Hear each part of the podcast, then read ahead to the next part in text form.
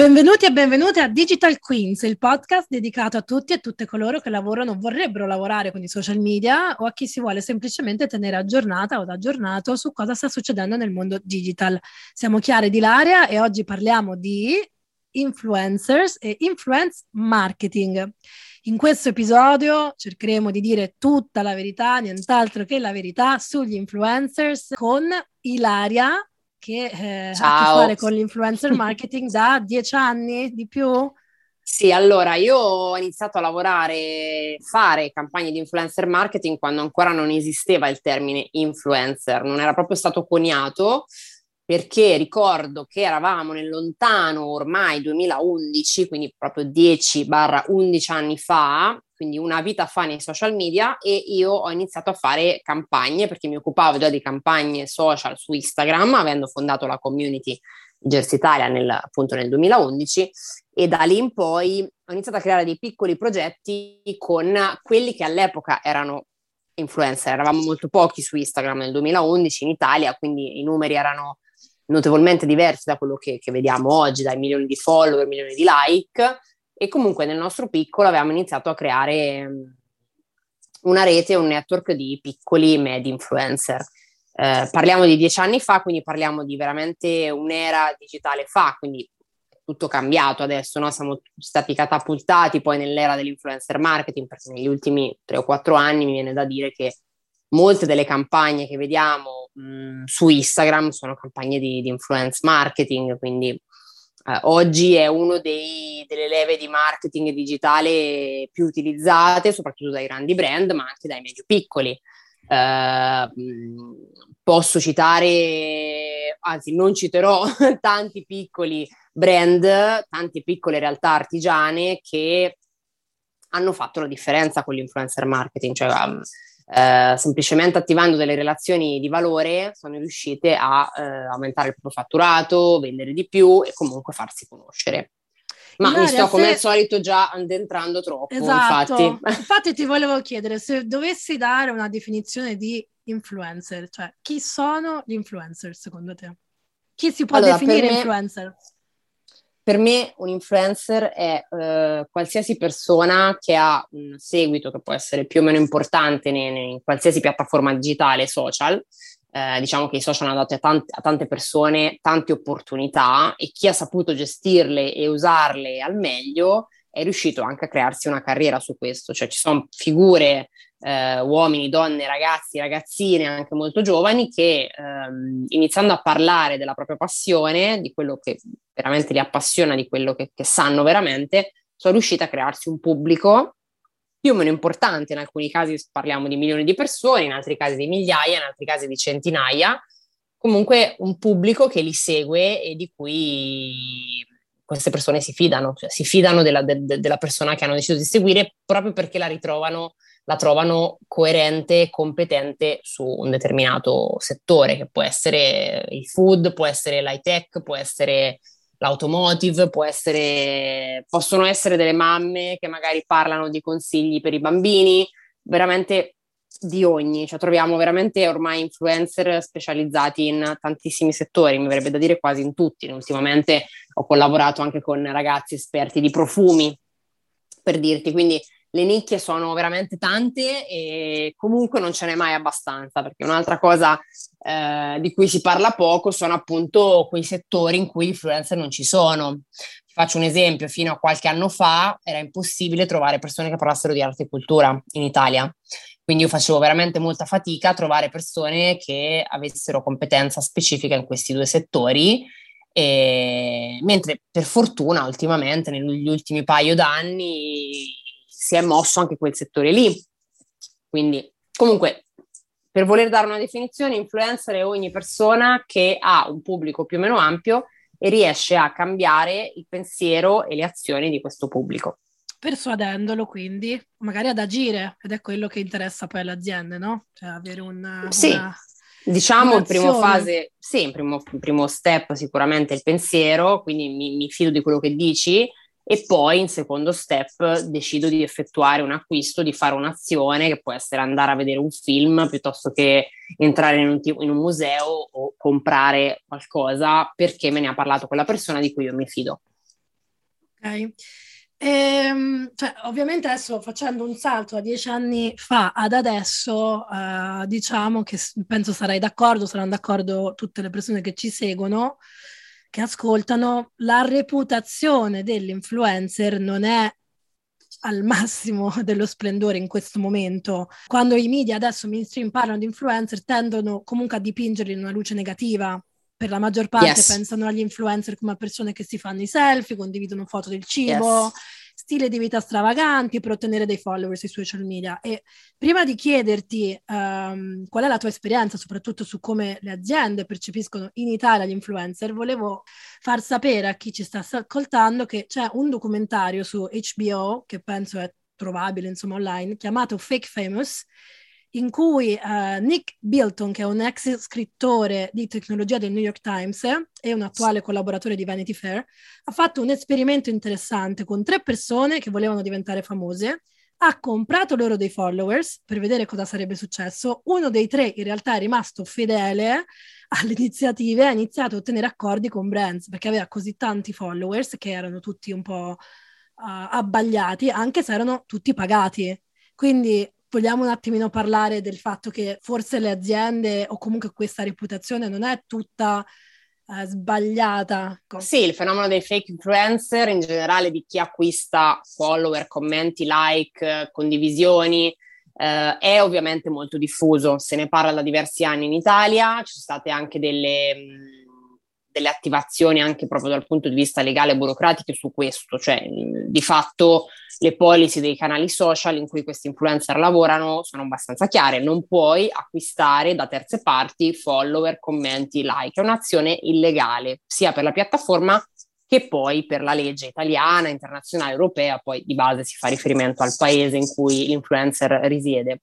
Um, cosa è successo? Uh, ovviamente mh, io e te, Chiara, lo sappiamo, nel web si può fare qualsiasi cosa, quindi si può acquistare qualsiasi cosa in tutti i sensi, si può acquistare anche un nome, una visibilità eh, e, un, e, un, seguito e un pubblico che mh, mm, può essere anche completamente fake, quindi completamente falso. Um, questa cosa diciamo che in Italia ha avuto il suo periodo peggiore qualche anno fa, diciamo 4-5 anni fa è stata proprio l'esplosione di questa cosa per cui da lì Già l'influencer non era una figura, diciamo, non è mai stata, non è tuttora una figura professionale riconosciuta. Dopo questo delirio di, di, di fake bot, acquisti di, di follower e di like, sicuramente c'è stato un ulteriore calo dell'immagine di, questa, di, di queste persone. Eh, I giornali sicuramente non hanno aiutato, di questo ne, ne, ne, ho parlato spesso. Il giornalista medio italiano odia gli influencer proprio perché ha anche paura un po' come era stato il lavoro i... Sì, un po' come era stato prima con i blogger, quindi giornalista certo. tradizionale versus blogger odio, piuttosto che poi è diventato giornalista eh, tradizionale versus influencer.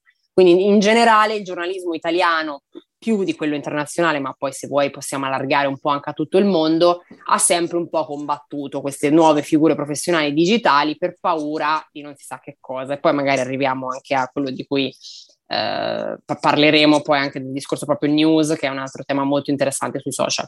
Ehm, esatto. Quindi cosa è successo? Diciamo che la stampa italiana, il, il, parliamo dell'Italia, viviamo in Italia, diciamo che la stampa italiana si è, si è, si è abbastanza scagliata contro questi influencer. Sono usciti un sacco di articoli in cui gli influencer venivano screditati, dalla Ferragni della situazione in giù, qualsiasi mh, influencer faceva delle cose eh, campagne o anche qualsiasi tipo di attività veniva in qualche modo deriso, comunque eh, criticato mh, nel web in, in, in generale.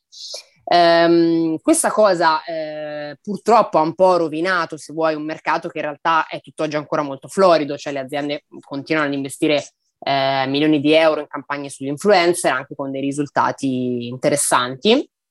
Um, però diciamo che non, è, non bisogna mai fare di tutta l'erba un fascio, come si suol dire, eh, perché sicuramente ci sono tanti, tante figure eh, italiane eh, che oggi lavorano perché in passato si sono comprate follower, assolutamente, questo è di dominio pubblico.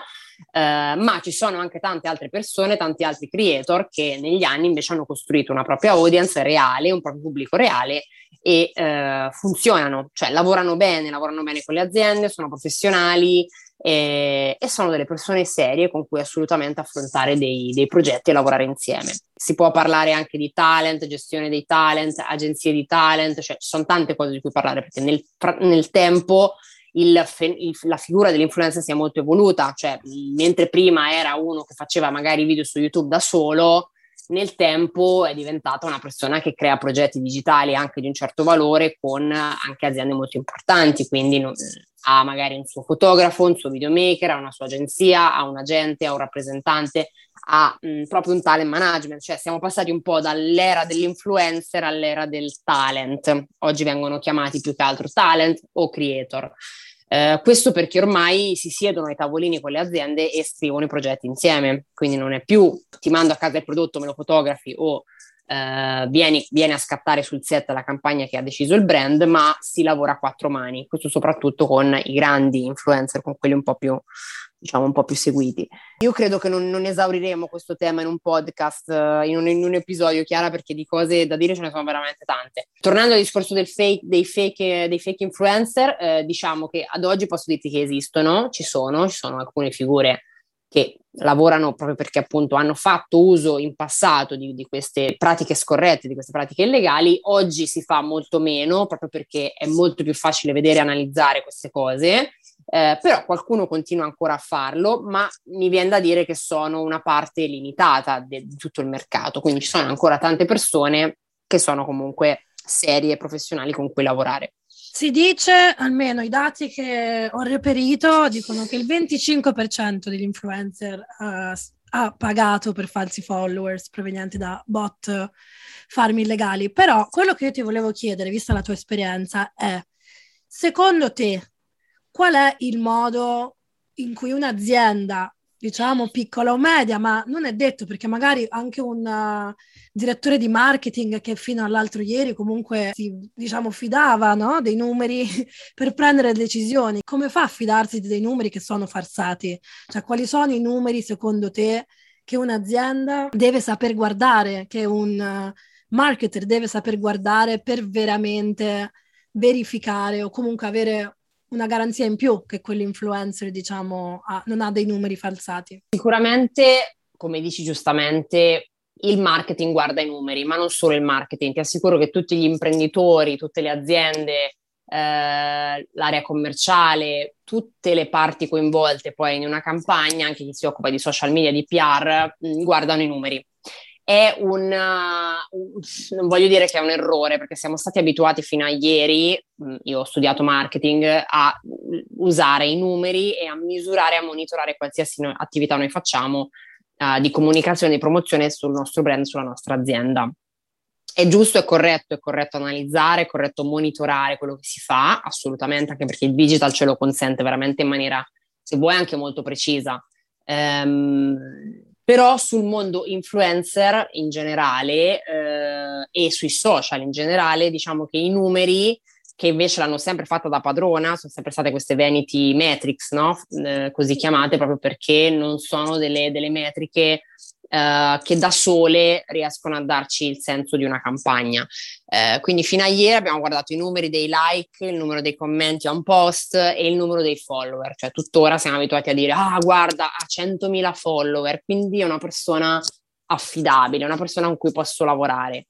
Non è detto, non è detto A che siano follower veri, B non è detto che sia la persona giusta con cui lavorare, perché magari parla di cucina vegetariana e noi vendiamo eh, carne di maiale, quindi non è la persona giusta per noi. E poi, in, più in generale, un po' il trend che si sta vedendo negli ultimi mesi, Chiara lo sai benissimo, ne parliamo spessissimo anche con tutti i nostri amici e colleghi, le piattaforme social hanno sempre un sacco di problemi, cioè negli ultimi anni le piattaforme, soprattutto Facebook, ha molti bug e molte, molta instabilità. Quindi questo fa sì che un giorno la, la, la, piattaforma non funzioni, che un giorno non si carichino dei contenuti, che un altro giorno l'algoritmo cambi e dia visibilità a contenuti diversi da quelli che, a cui siamo abituati di solito a fruire, a vedere. Quindi va da sé che il numero dei like, il numero delle visioni, delle condivisioni di un contenuto rimane un dato un po' a, a sé, no? Cioè che non può da solo darci il, proprio il conto di quanto una campagna ha funzionato. Quindi tutte le altre cose che dobbiamo sempre guardare quando andiamo a analizzare un influencer prima e ad averlo in campagna poi, cioè sono due step, no? Prima si decide chi selezionare, con chi lavorare, quindi si scelgono le persone e poi si va a decidere che tipo di campagna magari farci insieme, quello che un po' dicevo prima, cioè magari mettersi lì e ragionare su che tipo di campagna fare. Ma che mm, garanzia l'azienda chiede? Cioè io penso il tasso di coinvolgimento adesso è un dato che in qualche modo può essere forse l'unica misura, non lo so, reale che aiuta a determinare se un influencer detiene un'influenza reale oppure no.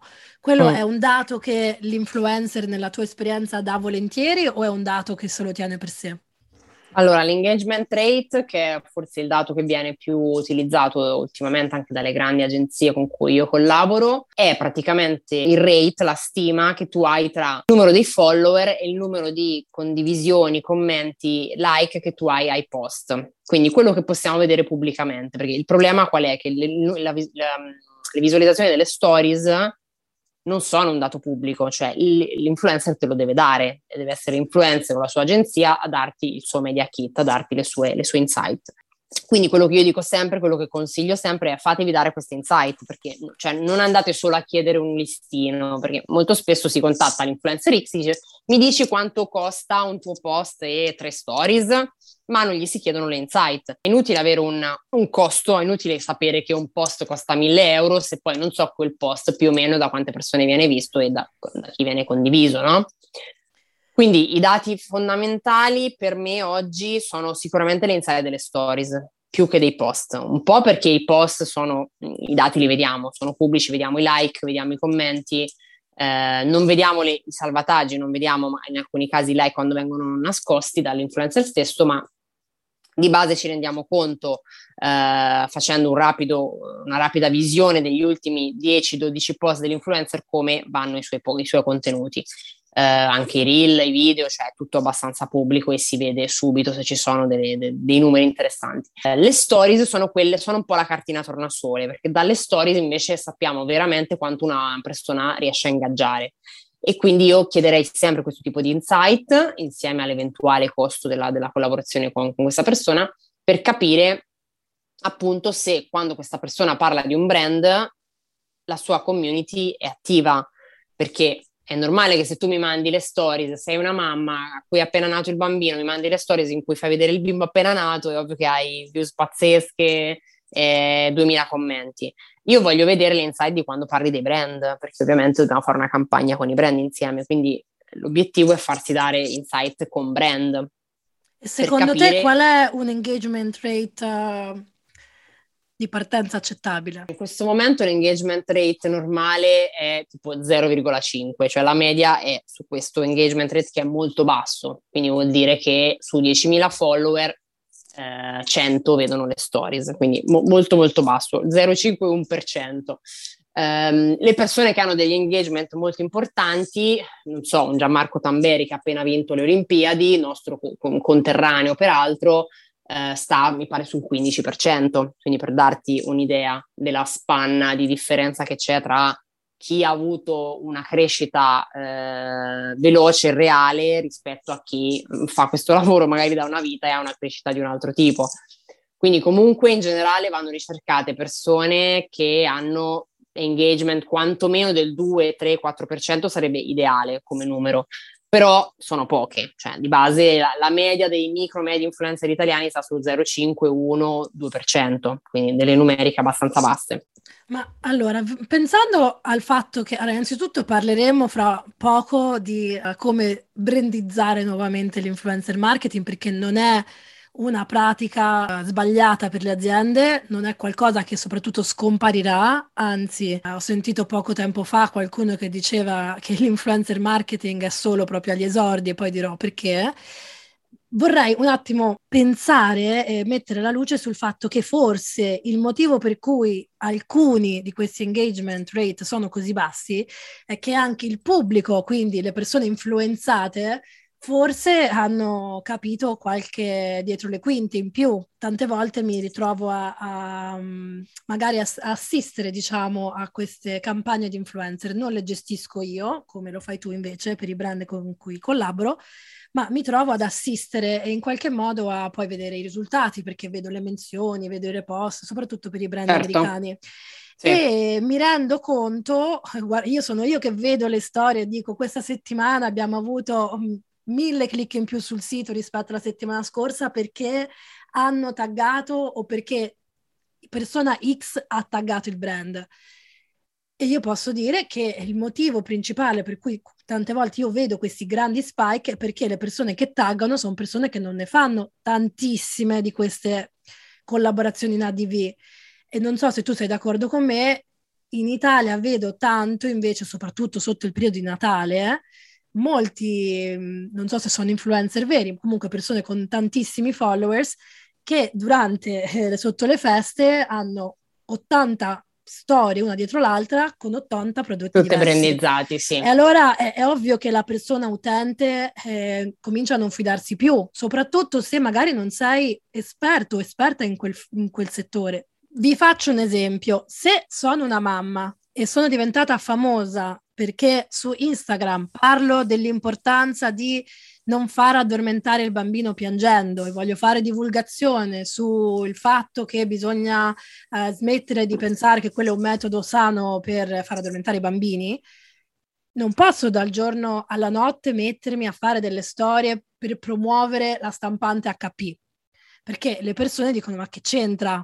Stessa cosa se io posto delle foto Mm, casual, diciamo, no? di contesti comunque molto rilassati, sicuramente fatte col cellulare, se all'improvviso comincio a postare foto patinate Uh, editoriali quasi che si vede fatte da un, un vero e proprio photoshoot, le persone mh, mm, non si fidano, avranno una sensazione sicuramente di stacco da quel tipo di contenuto. Quindi, tornando al discorso che facevi prima tu, forse è giusto che in questo momento alcuni influencer o alcune personalità che sono diventate famose, perché poi il discorso probabilmente cambia di, rispetto a persone che erano già famose e si sono in qualche modo sedimentate poi sui social diventando ancora più famose, di avere un manager o comunque un'agenzia, qualcuno che gli aiuti a scegliere anche le collaborazioni. Non esatto. So cosa ne pensi di questo? Assolutamente. Allora, intanto, come dicevi tu prima, ehm, ovviamente ci sono periodi dell'anno più carichi, quindi Halloween, Black Friday, Natale, eh, l'estate per alcune cose, cioè, ci sono dei momenti dell'anno, non so, San Valentino o altre feste che abbiamo, eh, in cui c'è un carico più importante di, di, di, di campagne. Mm, nello specifico sicuramente il Natale e il Black Friday insieme, che poi sono più o meno vicini, sono molto carichi, anche troppo. Mm, secondo me è una maniera sbagliata di comunicare perché abbiamo ormai capito che andarsi a posizionare come brand in questi momenti di eh, flussi troppo elevati di comunicazione, di codici sconto, di sconti, eh, è ormai statisticamente provato che più mi dici che pago di meno le cose, devo comprare, devo comprare, devo comprare, tendenzialmente meno comprerò. Cioè eh, siamo ormai arrivati a un punto anche di consapevolezza dell'utente, delle persone connesse, soprattutto del diciamo millennial Gen Z, quindi i più giovani sono, stanno diventando, cioè sono utenti che sono nati con queste dinamiche, quindi le conoscono molto bene e magari si allontanano da queste dinamiche. Quindi premesso che il consiglio è anche magari evitare tutto questo overload di contenuti sponsorizzati Natale, Black Friday, perché faccio un esempio, io devo pianificare una campagna a fine novembre, la risposta di tutte le agenzie era siamo pieni, abbiamo il calendario pieno, siamo oberati, non vogliamo fare solo campagne brandizzate, vogliamo fare anche altro, quindi non riusciamo ad aggiungere cose. Questo ok, eh, è giusto ed, e lo trovo corretto, nel senso che, come dicevi prima, se io mi trovo... Eh, 50 stories brandizzate al giorno, alla fine smetto di seguire quella persona. Quindi in realtà il punto qual è? Il punto sta proprio sull'influencer, cioè la persona deve capire uh, che non può comunicare solo ADV, anche se è il suo lavoro principale, che deve mh, mixare i contenuti tra brandizzati e non brandizzati, che deve avere qualcosa da dire. Cioè, a prescindere dal fatto di avere ADV, deve avere un messaggio o dei consigli, dei tips o comunque un racconto che va avanti a prescindere dall'ADV. Questa cosa è la cosa più difficile da fare perché, appunto, come dicevi, alcune persone erano già famose, quindi semplicemente sui social hanno continuato a fare quello che facevano in televisione o in radio e hanno inserito dentro anche le ADV e i progetti con i brand. Chi è nato sul digitale si è ritrovato invece al contrario a fare cosa? Progetti e a parlare di cose personali senza uno scopo, cioè lo facevano per divertimento, per passione, per competenza, e poi sono arrivati i brand che hanno iniziato a proporre collaborazioni pagate. Quindi per alcuni è stato molto difficile inserire la, la, le ADV all'interno di un racconto che invece era personale. Quindi la sfida è un po' quella attuale e futura proprio dei creator, che non tutti sono influencer, non abbiamo detto anche questa cosa, adesso diremo un po' la differenza tra influencer e creator. La sfida per loro è proprio questa, cioè quella di non snaturare quello che sono, cercando di inserire le campagne, le advertising, le ADV in maniera comunque il più possibile spontanea. Ci sono alcuni ti faccio un esempio, Human Safari, per dirti Nicolò Ballini è uno di quelli che è nato su, su, YouTube perché raccontava i suoi viaggi e la sua vita in maniera molto easy, è riuscito, comunque riesce a inserire dei contenuti brandizzati in maniera abbastanza spontanea, cioè tu guardi un suo video e non hai l'idea che ti stia vendendo qualcosa. Mentre invece ci sono, ti potrei però parlare di, anche di altre persone, di altre mh, figure di persone che invece sono cresciute sui social e sono diventate dei venditori, delle venditrici bravissime, quindi comunque riescono veramente a proporre contenuti molto brandizzati e anche a portare dei risultati alle aziende. Quindi in realtà non c'è la ricetta perfetta per l'influencer perfetto, ci sono delle dinamiche da capire e da assorbire sia lato brand che lato creator, che lato influencer, perché non tutti sono uguali, non tutte le figure permettono alle aziende di vendere, non tutte le persone riescono a fare dei contenuti di qualità, dipende un po' quello che, che si cerca, no? Da qui un po' la distinzione tra influencer, creatori di contenuti o celebrity. Ti faccio un esempio, le celebrity difficilmente fanno contenuti di altissima qualità creativa, magari hanno sì il fotografo, il videomaker, ma non c'è una, una qualità e una ricerca nel contenuto mentre magari un digital content creator che invece fa creatività e fa contenuti riesce magari a tirarti fuori un contenuto molto creativo, molto bello, molto eh, magari piacevole da vedere, ma magari non è così ingaggiante come il contenuto della Kardashian che ci fa vedere l'ultimo suo pezzo uscito de- della sua collezione, no? Cioè sono cose proprio diverse che servono a pubblici e a obiettivi diversi. Certo. Eh, quindi, quindi questo è, è, importante da capire per le aziende perché spesso, cioè probabilmente un'azienda si trova davanti milioni di figure e dice ok, cosa faccio? Sono tutti uguali, solo uno è più seguito, uno è meno seguito. Non è solo il seguito di una persona, ma è anche il modo in cui racconta, i contenuti che mette, il tempo che ci passa, il tono di voce che ha, che tipo di storia racconta. Cioè, i tasselli sono tanti e io dico sempre che oltretutto eh, bisogna anche vedere da quanto queste persone sono online, perché adesso abbiamo anche un passaggio generazionale importante dopo dieci anni.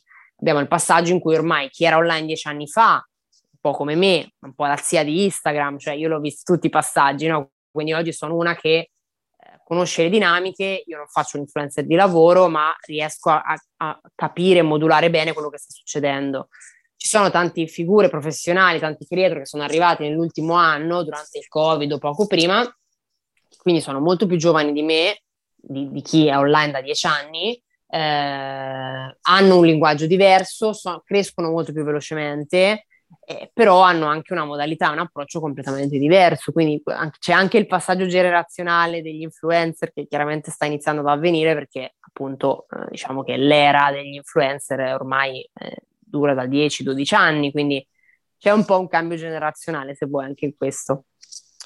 Io volevo, prima di mh, mm, parlare appunto di come ribrandizzare l'influencer marketing, perché è importante mh, mm, cercare di dare una prospettiva ai social media manager che ci seguono, alle aziende che magari stanno sentendo, oppure il direttore marketing o chiunque, perché è importante, soprattutto per noi che ci lavoriamo, far sapere che questa non è una cosa che scomparirà, anzi, un po' di dati, cioè io ho analizzato alcune ricerche, per esempio Newsfind mostra che il 92 dei consumatori si fida di più di un influencer ad oggi piuttosto che una pubblicità o di una tradizionale eh, approvazione fatta da una celebrità. Quindi, mh, mm, quindi le persone continuano ad avere più audience power rispetto che ai brand. Vuol dire che se ehm, la maggior parte delle persone nel momento in cui giudica cosa comprare, pensa prima di tutto al, al feeling che magari ha e poi dopo all'opinione di familiari, esperti, eh, consigli, eh, gli influencer in qualche modo saranno sempre un pochino più avanti a, ai brand o ai marchi. E questo comunque è normale perché le persone si fidano più delle persone rispetto che a un brand. Quindi il segreto, diciamo, la chiave non è smettere di investire nell'influencer marketing, ma forse cercare di cambiare per contrastare questa visione di togliere la R dalla parola influencer. Questo lo dice un, un esperto del settore, si chiama Jason Falls. Uh, lui dice togliamo la R dalla parola influencer, riformuliamo il modo in cui pensiamo, perché quando lo chiamiamo influence marketing, mettendo quindi l'accento sull'azione che stai cercando di ottenere, cioè quella di influenzare un gruppo di persone, eh, la domanda risulta molto più semplice da, da comprendere. Come posso influenzare questo mio pubblico? Potrebbe trattarsi di una pubblicità, pubbliche relazioni, media, nuovi media, Instagram, YouTube, relazioni con la comunità, persone online, offline. Quindi all'improvviso capiamo che per guidare questa influenza eh, abbiamo diversi modi di ottenerla, di, di raggiungerla. E eh, uno di questi modi sicuramente è attraverso i content creator, magari, che a questo punto ti chiedo, un content creator può essere anche influencer, oppure il content creator ad oggi ha una figura, diciamo, che si vuole distaccare dal, dall'essere un influencer, secondo te dal punto di vista proprio di come ci si sente all'interno di chi i contenuti li fa? Riusciamo... Allora, intanto, sì, allora, intanto mi piace molto il termine influence perché comunque dà anche un, un cambio di passo a quello che è stato fino adesso anche in maniera negativa, come dicevamo all'inizio del, dell'episodio, no? Quindi cerchiamo di uh, dare a Cesare quello che è di Cesare, nel senso che mh, comunque il mercato dell'influence marketing è ancora molto roseo e è ancora in crescita. Um, quindi tante aziende vogliono farlo, tante PMI si stanno avvicinando a questo e lo vogliono fare. Tra il farlo e il farlo bene, io dico c'è in mezzo un mare, perché molto spesso arrivano delle aziende da me che mi dicono, Ilaria, guarda, noi abbiamo fatto delle cose, ma non abbiamo visto risultati, non siamo stati contenti, ci mancava sempre un pezzo, non capivamo delle cose. Quindi è chiaro che per lavorare bene con gli, con gli influencer, con i content creator, bisogna o avere internamente in azienda una figura molto skillata su questo, che conosce molto bene questo mondo, ma difficilmente a me è successo di trovarle nelle aziende. Eh, iniziano le agenzie di comunicazione, iniziano adesso, diciamo sotto Covid, molte si sono anche reinventate, anche grandissime agenzie di comunicazione di PR e hanno inserito il loro reparto dedicato all'influencer marketing, quindi vendendo anche cose che fino a prima non facevano. Um, ci sono anche molte agenzie verticali solo sull'influencer marketing, in Italia ormai ne conto tantissime, anche grandissimi gruppi di comunicazione hanno aperto proprio la, la verticale solo sull'influencer marketing. Eh, quindi il fenomeno c'è, il mercato c'è, i numeri ci sono, ci sono anche gli investimenti eh, e sicuramente eh, bisogna però iniziare a lavorare in maniera, secondo me, un po' più appunto più sul, sul contenuto, se vuoi, sul tipo di campagna, cioè non, non basta più mandare il prodotto alla, alla, alla, persona, bisogna coinvolgerla sotto più punti di vista. Eh, il content creator, per rispondere alla tua domanda, il content creator, eh, allora diciamo che quello che dicevo un po' prima, il passaggio generazionale. Oggi abbiamo dei content creator molto giovani, 20 anni, 18 anni, che ehm, sono all'inizio, quindi sono molto carichi, molto entusiasti. Quello che eh, vedo è che sono persone che magari si sono un po' fatte da sole, magari con dei video, magari su YouTube o magari su TikTok e non sono abituati a lavorare con le aziende. Quindi quando arriva da loro il brand sono molto eh, attenti, cioè eh, vogliono comunque avere in mano il polso della situazione loro, cioè non è il brand che decide, ma è il creator che decide. Quindi non so, cioè che decide che tipo di contenuto fare, come raccontare il brand, eccetera.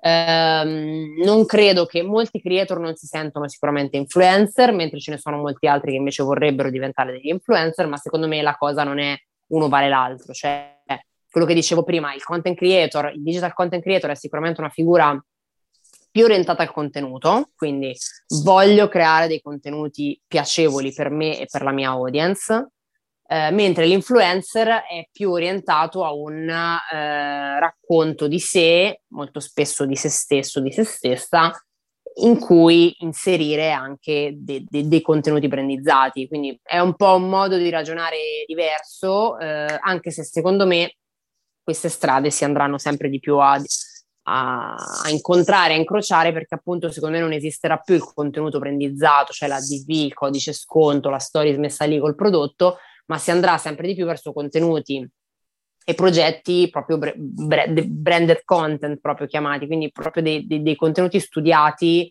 per raccontare delle passioni, raccontare delle storie in cui poi sono inseriti de- dei brand, un po' quello che fa la televisione per intendere, cioè nelle, nelle, in televisione tu vedi questo, vedi un, un, uh, un, prodotto che viene inserito all'interno di un racconto che non necessariamente è legato a quel prodotto, anzi quasi mai lo è. Quindi un po' mh, mm, è come se stranamente la televisione, mh, mm, cioè si sta tornando un po' alle idee televisive sui social, cioè mentre prima è stato sempre il contrario, la televisione che rincorreva quello che succedeva nel digitale, adesso sta avvenendo un po' la cosa opposta. Strana questa cosa, ma un po' questa cosa la rivedo. Parlando di, adesso fra brevissimo parliamo di un po' di trend uh, del 2022. Mm, prima di addentrarci volevo condividere un'altra riflessione con te, con chi ci sta ascoltando, ovvero mh, mm, abbiamo accennato all'inizio il settore giornalistico, che secondo me è molto interessante quando si parla di influencer marketing. Perché? Perché magari non è un marketing spudorato, comunque diciamo di um, post in collaborazione con, ma se pensiamo ai giornalisti come li vedevamo prima, no? quasi uh, anonimi, adesso non voglio dire che lo, lo, erano, non lo sono e non lo saranno, però io che so, ho 35 anni, ho sempre letto le notizie o all'inizio magari sui giornali, poi sulla, anzi televisione, poi sono passate ai giornali e poi sono arrivata al digitale e diciamo non guardo più un telegiornale da veramente parecchio tempo. E a volte leggo l'autore o l'autrice, ci sono degli autori e le autrici che mi piacciono un pochino di più, ma altrimenti diciamo che eh, la mia fruizione delle notizie è anche abbastanza veloce. Tante volte prendo il dato e poi se mi interessa me lo vado a ricercare un po' di più, non sto a leggermi tutto quanto. È molto interessante secondo me quello che è successo per esempio l'anno scorso durante le elezioni americane. Uh, soprattutto dal punto di vista di, di, di, come l'italiano e gli italiani hanno ricevuto le informazioni su cosa stava succedendo in America durante le elezioni, um, lo scontro tra Trump e Biden. E io ho uh-huh. notato molto che eh, personaggi come Francesco Costa, che io per prima seguo, sono stati, diciamo, il faro per interpretare chi è che non lo ama. Esatto. Scusa, abbiamo anche letto il suo libro che consiglio anzi a tutti perché dà uno spaccato degli Stati Uniti. È bellissimo. assolutamente noi non ci aspettiamo. Molto interessante. E, ehm, cioè, lui è stato un faro comunque per l'interpretazione, per la fruizione dei dati e delle informazioni. Io che ho vissuto dieci anni in America posso veramente dire che lui è eh, pazzesco come lui assolutamente che ci ha vissuto anche ed è un vero professionista, riesce veramente a dare il senso dell'America all'Italia, ma non solo yes, le persone vero. sui social riuscivano a capire cosa stava succedendo grazie alle sue storie, ma anche le televisioni hanno cominciato comunque a riferirsi a lui, gli facevano fare le dirette, le differite, eccetera, eccetera. Questa figura del giornalista sarà solo un crescendo da adesso in poi, perché mh, le emittenti televisive e anche le testate giornalistiche, purtroppo, col fatto che le persone come me e peggio di me comunque fruiscono le notizie in modo molto veloce, si fideranno sempre di più di personalità singole che raccontano i dati piuttosto che il giornale purtroppo, dico purtroppo perché ci sono già adesso degli scontri tra eh, le associazioni di giornalisti, per esempio una notizia di eh, l'inizio dell'anno scorso, mi sembra, dove Facebook ha impedito agli australiani di trovare o condividere notizie eh, sulla piattaforma in risposta a una proposta del governo australiano di richiedere mh, mm, alle reti appunto dei social media di pagare le organizzazioni giornalistiche per i loro contenuti, perché quello è uno dei motivi per cui la gente ormai sta sui social di più. E quindi le organizzazioni giornalistiche si stanno comunque lamentando dicendo come facciamo a pagare i nostri giornalisti se non comprate i giornali e non vi iscrivete ai nostri siti per avere le notizie ma ve li prendete sui uh, eh, social. E um, insomma Facebook ha risposto così al governo australiano ha detto ok allora uh, noi impediamo agli australiani di trovare le notizie. Ovviamente questa mossa ha ridotto di molti lettori online dei siti di notizie australiane che è eh, questo episodio simile a quello che è successo quando Facebook ha sospeso l'account di Donald Trump e quindi la lotta con l'Australia sta nuovamente sollevando il dibattito um, sull'enorme controllo delle reti di social media sull'accesso delle persone alle informazioni. Il primo ministro australiano Scott Morrison ha affermato che il suo paese non sarà intimidito comunque da un'azienda tecnologica americana. Vedremo cosa succederà nel futuro sicuramente qualcosa che andrà regolato. Quello che possiamo dire però è che il potere dell'informazione sarà sempre più in mano a dei personaggi, a degli individui, quindi a degli influencer che saranno poi dell'informazione, come sta un pochino avvenendo adesso con la, con la figura di, per dire, Francesco Cosa, come l'abbiamo visto durante le elezioni, e le figure dei, dei giornali, eccetera, ma vedere che cosa si inventeranno un pochino per eh, non rischiare di, di, non avere più loro, la loro funzione, che comunque è importantissima nella società. Chiaro. Sì, tra l'altro, guarda, c'è anche un trend chiara che, ho, che abbiamo, che ho monitorato e visto non solo durante il Covid, secondo me questa cosa era già iniziato prima, questo cambiamento di proprio ricerca di eh, notizie sui social, cioè tutta la generazione millennial, quindi la nostra, dei trentenni, ma anche dei ventenni, dei diciottenni, la Gen Z, quindi i giovanissimi, siamo tutti, mh, mm, stiamo molto tempo sui social, come dicevi prima tu, non guardiamo la televisione, non ascoltiamo la radio, io in realtà la guardo un po' tipo Sky TG24 lo guardo, un po' di radio lo ascolto quando sono in macchina, poco, eh, quindi in realtà un po' di nozioni mi arrivano anche dai media tradizionali, comunque poche. Eh, però siamo, siamo, sempre più alla ricerca di eh, notizie di approfondimenti sui social. In questo specifico momento, infatti, avrai notato come, al di là di Francesco Costa, che è il numero uno, ma anche altre figure, sia di singole persone che fanno divulgazione, piuttosto che un Will Media o un Torcia, sono solo due degli esempi di ehm, canali social, di account social che fanno news, divulgazione e approfondimento di notizie di attualità. Hanno anche dei podcast, anche loro molto interessanti. Ehm, quindi sono proprio nate queste, ehm, questi canali di diffusione di notizie sui social che sono totalmente nativi digitali e totalmente nativi social, cioè non hanno un sito, non hanno una newsletter, non hanno nessun altro tipo di estensione, cioè sono solo fruibili su Instagram, eh, podcast e non so se hanno altro un'altra piattaforma, ma non credo. Eh, quindi è proprio cambiata la, la fruizione e la ricerca de, delle notizie da parte delle persone, soprattutto giovani, eh, per cui tu trovi tantissimo anche nei social. Eh, ovviamente loro, questi sono dei progetti che sono nati digitali, quindi avevano il loro modello di business, hanno il loro modello di business che è proprio quello che dicevamo prima, cioè andare a inserire dei branded content, quindi fare un po' brand journalism e branded content, quindi inserire progetti brandizzati all'interno del loro storytelling e dei loro approfondimenti che sono interessanti. Quindi anche lì una grandissima selezione dei brand con cui collaborare, cioè ovviamente collaborano solo con brand in realtà che sono in linea con il loro, il loro racconto.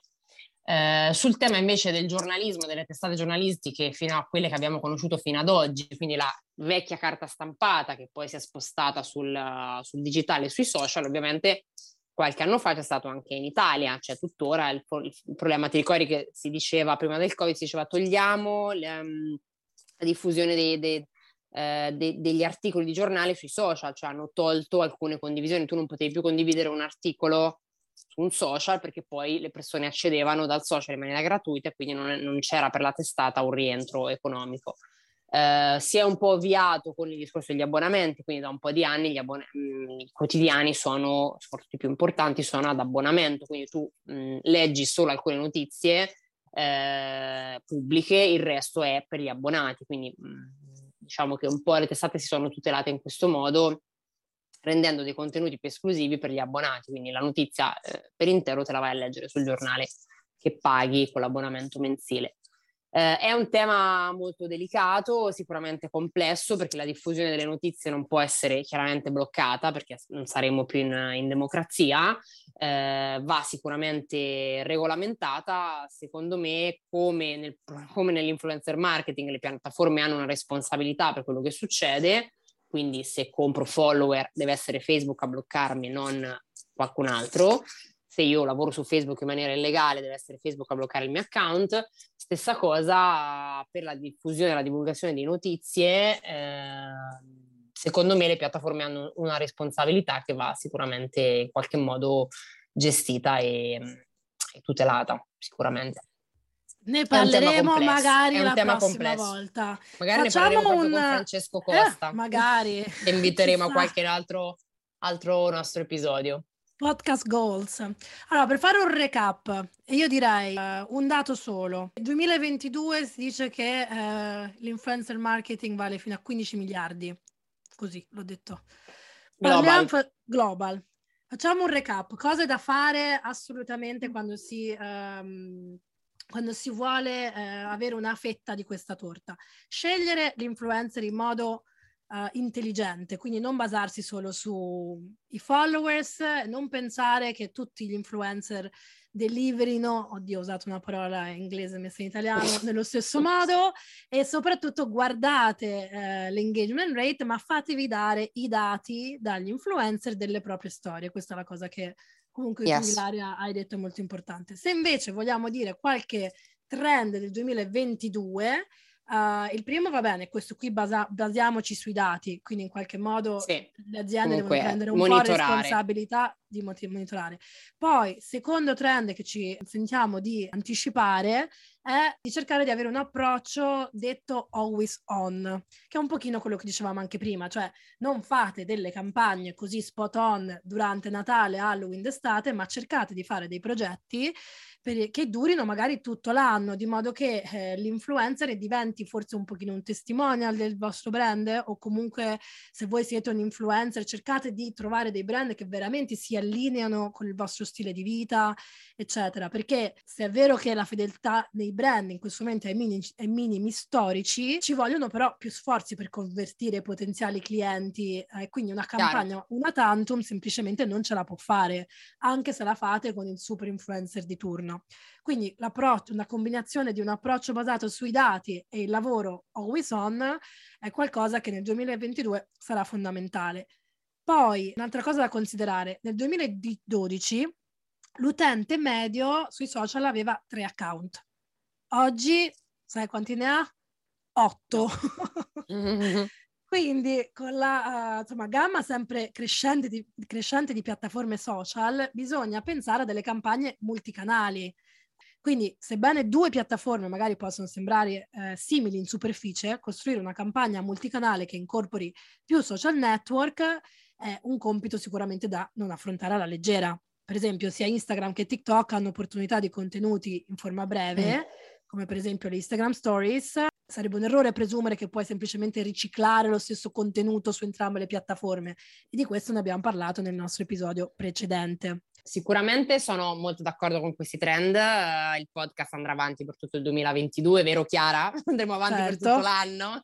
Certo. Vedremo se riusciamo. E, um, quindi sì, sono dei trend attualissimi e che confermo assolutamente, cioè sono molto d'accordo sull'always on, sull'essere sempre in campagna eh, è quello che consiglio sempre a, ai brand, alle aziende che arrivano da me, di non fare solo una cosa spot, ma di andare avanti comunque con delle campagne tutti i mesi. Comunque durante l'anno bisogna essere sempre presenti con campagne sia di ADV che di influencer.